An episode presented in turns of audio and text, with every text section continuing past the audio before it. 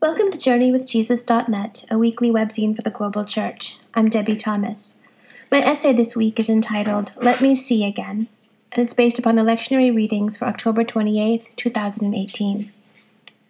About a year ago, my now 16 year old son had a biking accident on his way home from school. He remembers the crowded bike lane. He remembers a boy in front of him stopping suddenly. He remembers plowing into that boy's bike. And he remembers waking up on the ground, he doesn't know how much later, with a cracked helmet, a few scrapes, and a headache. That headache, officially diagnosed as daily chronic headache and migraine without aura, hasn't gone away now for 13 months. That's how long my son has been out of school, unable to participate in the extracurricular activities he loves. That's how long he's been confined, sometimes for days on end, to his darkened bedroom with ice packs on his forehead. Needless to say, we've seen several physicians and tried many medications and alternative therapies. Everyone who knows and loves my son has prayed and is still praying. But at the time of this writing, the headaches persist. I share this story to explain the ambivalence with which I come to this week's Gospel reading. Like many contemporary Christians, I struggle with the New Testament's healing stories. I don't distrust them exactly. I don't doubt that Jesus healed the blind, the deaf, the lame, and the leprous. But I don't quite know what to do with the miracle stories either. Should I read them as metaphors for spiritual healing and renewal? Should I take them literally, but only as unique first century proofs of Jesus' deity? Should I regard them as myths from a pre scientific era? Or should I, as I was taught to do as a child, believe that miraculous healings continue to this day, and that Jesus and the God's children have every right to pray for them, expect them, and proclaim them? I don't know. All I can say is that I struggle. I don't want to leap to metaphor too quickly when it's clear in the Gospels that Jesus cared about the physical, embodied lives of everyone he met but I also don't want to hold out false hope to anyone, including my son.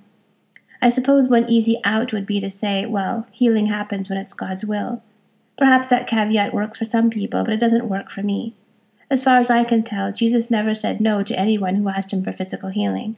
And frankly, I can't stomach the possibility that Jesus wants my son to be in life altering pain right now, for some divine purpose God has yet to reveal. Neither does it help me to differentiate between healing and cure. When Jesus healed a lame man, the man literally stood up and walked. When he healed a bleeding woman, her bleeding actually ceased. In the gospel story, spiritual healing and physical cure happen simultaneously, so it doesn't feel honest to separate them from my 20th century intellectual comfort. All that said, this week's gospel reading features a healing story, one of the more famous ones in the New Testament. A blind man named Bartimaeus sits by the roadside begging for alms. As Jesus and a large crowd pass by, the, begin to, the man begins to shout, Jesus, Son of God, have mercy on me. Those standing nearby try to shut him up, but their reprimands only prompt Bartimaeus to shout louder. Finally, Jesus stops, stands still, and asks the same people who had just scolded the blind man to lead him forward. They obey. Take heart, get up, he's calling you, they tell Bartimaeus, who throws off his cloak and springs up. What do you want me to do for you? Jesus asks when the blind man approaches. My teacher, let me see again, Bartimaeus replies. Go, your faith has made you well, Jesus responds. Immediately, the Gospel writer tells us, Bartimaeus regains his sight and follows Jesus on the way. It's a beautiful and layered story. I love many aspects of it, and I'm happy to share those here. I love that Jesus heals the spiritual blindness of the surrounding crowd. Though Bartimaeus is the literally blind man in the story, it's the crowd, the blind man's friends, his peers, his culture, his society, that renders him unseen. To their seeing eyes, a blind man by the roadside is invisible, and therefore expendable. His shouts and cries are not worthy of attention. His suffering is not important enough to warrant tenderness, patience, or even curiosity. When the invisible one dares to speak out, the only efficient and comfortable thing to do is to shut him up. The only priority is to restore order, re-establish the social hierarchy, and maintain the status quo that keeps the privileged comfortable. But that comfort is precisely what Jesus renders impossible. Once the crowd sees Bartimaeus, they can't unsee him. Once Jesus opens their eyes to his full humanity, they must respond with compassion. Take heart, get up, he is calling you. I don't know this for sure, but I suspect that Jesus heals the crowd first, so that they can in turn participate in Bartimaeus' healing. What the blind man needs is not physical sight alone, he also needs visibility and validation within his community. In this double miracle story, Jesus grants them both. I love that Bartimaeus in his blindness sees what the crowd does not. He calls Jesus Son of David, a title Jesus does not make public during his ministry. The Gospels make clear that Jesus' true identity remains hidden from most people until after the resurrection. Even his disciples struggle to understand who and what their teacher really is. It might be the case that most of Jesus' followers are too busy seeing what they want to see a magician, a political and military leader, a carpenter's son, a wise man to notice what the blind man, free of all such filters, discerned so quickly Jesus as the Messiah, the Son of David, the Son of God.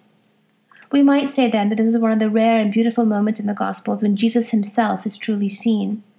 Bartimaeus sees Jesus as wholly and purely as Jesus sees Bartimaeus. The gaze and the recognition of the story are mutual. I wonder if Jesus stops and stands still precisely because the blind man surprises and delights him with his visionary gift. Teacher, I see you. I love that Bartimaeus throws off his cloak and follows Jesus on the way.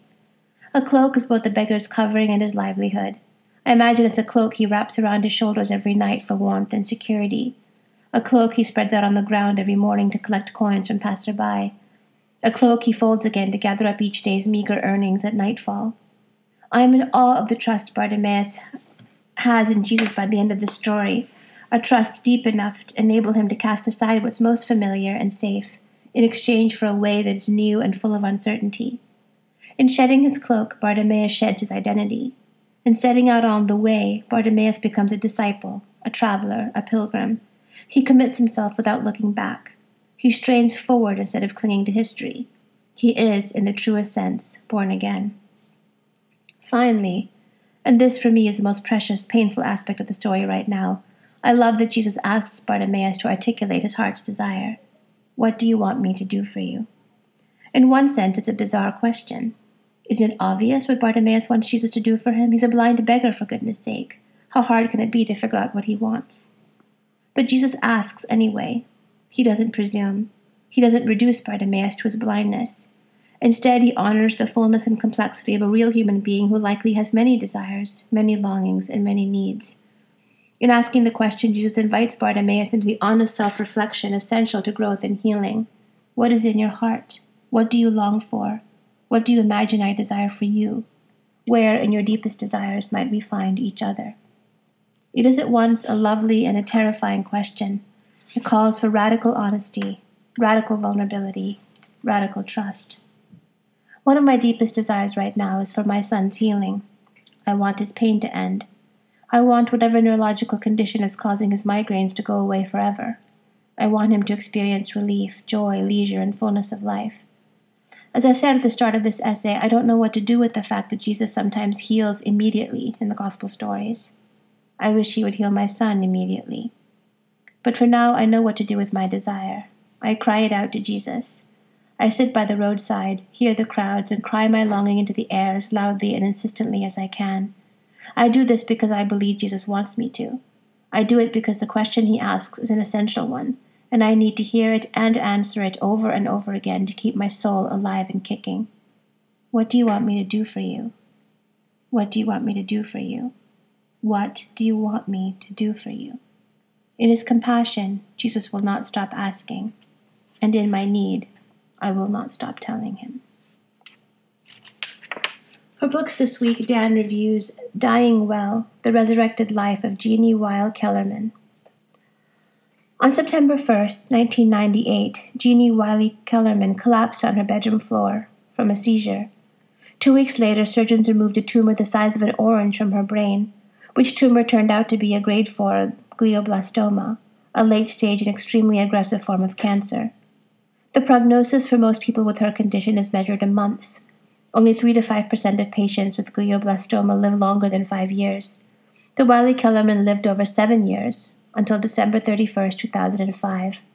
Her neurologist called her a walking miracle. This loving and tender tribute by her husband Bill, written 20 years after the events, tells Jeannie's story of dying well. This hybrid memoir is many things at once. It's an extended reflection on how Bill and Jeannie worked out their salvation within the vocation of marriage and their larger Catholic worker community in Detroit. It's an agonizing exploration of the complicated questions that surround treatment choices, conventional medicine, alternative therapies like ultraphoresis, and healing prayers. Family stories play a significant role here, including poetry, diaries, photographs, and letters. There are also theological reflections on social activism and spiritual formation within a well defined Christian community. Most of all, this book is an extended disquisition on death from a specifically Christian vantage point that suggests what it means to die sacramentally. With death all around us and its many and dreadful manifestations, our culture typically responds in fear and denial. To die well, then, requires an act of resistance. That is, a truly good death subverts the culture at its worst. And that's what Jeannie Wylie Kellermann did in her resurrected life, both here and in the hereafter. For movies this week, Dan reviews Heroin. Huntington, West Virginia, population 48,000, has been called the overdose capital of America, and for good reason. Their overdose rate is about 10 times the national average, roughly seven people each and every day. The filmmaker Elaine Sheldon, who has won a Peabody Award for her previous work, and who herself is a native of West Virginia, won an Oscar nomination for the short film, 39 minutes long, about the crisis. The documentary revolves around three heroines who are making a difference and who refuse to despair. Jan Rader, a nurse by training, is the first female fire chief in the history of West Virginia. Quote, I want to help people, she says, and she is unapologetic about providing the controversial naloxone, an opioid reversal medication, brand name Narcan, even if it takes 50 times to help a person make that one recovery. Patricia Keller is a judge who presides over the county drug court. Necia Freeman started Brown Bag Ministry, Every Wednesday night, she drives the streets, looking to befriend the drug addicted sex workers, providing them with food and shelter. This film is a frightening mashup of both causes and symptoms drugs, crime, poverty, homelessness, poor education, and unemployment. I watched this Netflix original documentary on streaming. And lastly, for poetry this week, The Opening of Eyes by David Whyte. That day I saw beneath dark clouds the passing light over the water, and I heard the voice of the world speak out. I knew then, as I had before, life is no passing memory of what has been, nor the remaining pages in a great book waiting to be read. It is the opening of eyes long closed. It is a vision of far off things seen for the silence they hold. It is the heart after years of secret conversing, speaking out loud in the clear air. It is Moses in the desert, fallen to his knees before the lit bush. It is a man throwing away his shoes as if to enter heaven, and finding himself astonished, opened at last, fallen in love with solid ground. Thank you for joining us this week at JourneyWithJesus.net for October 28th, 2018. I'm Debbie Thomas.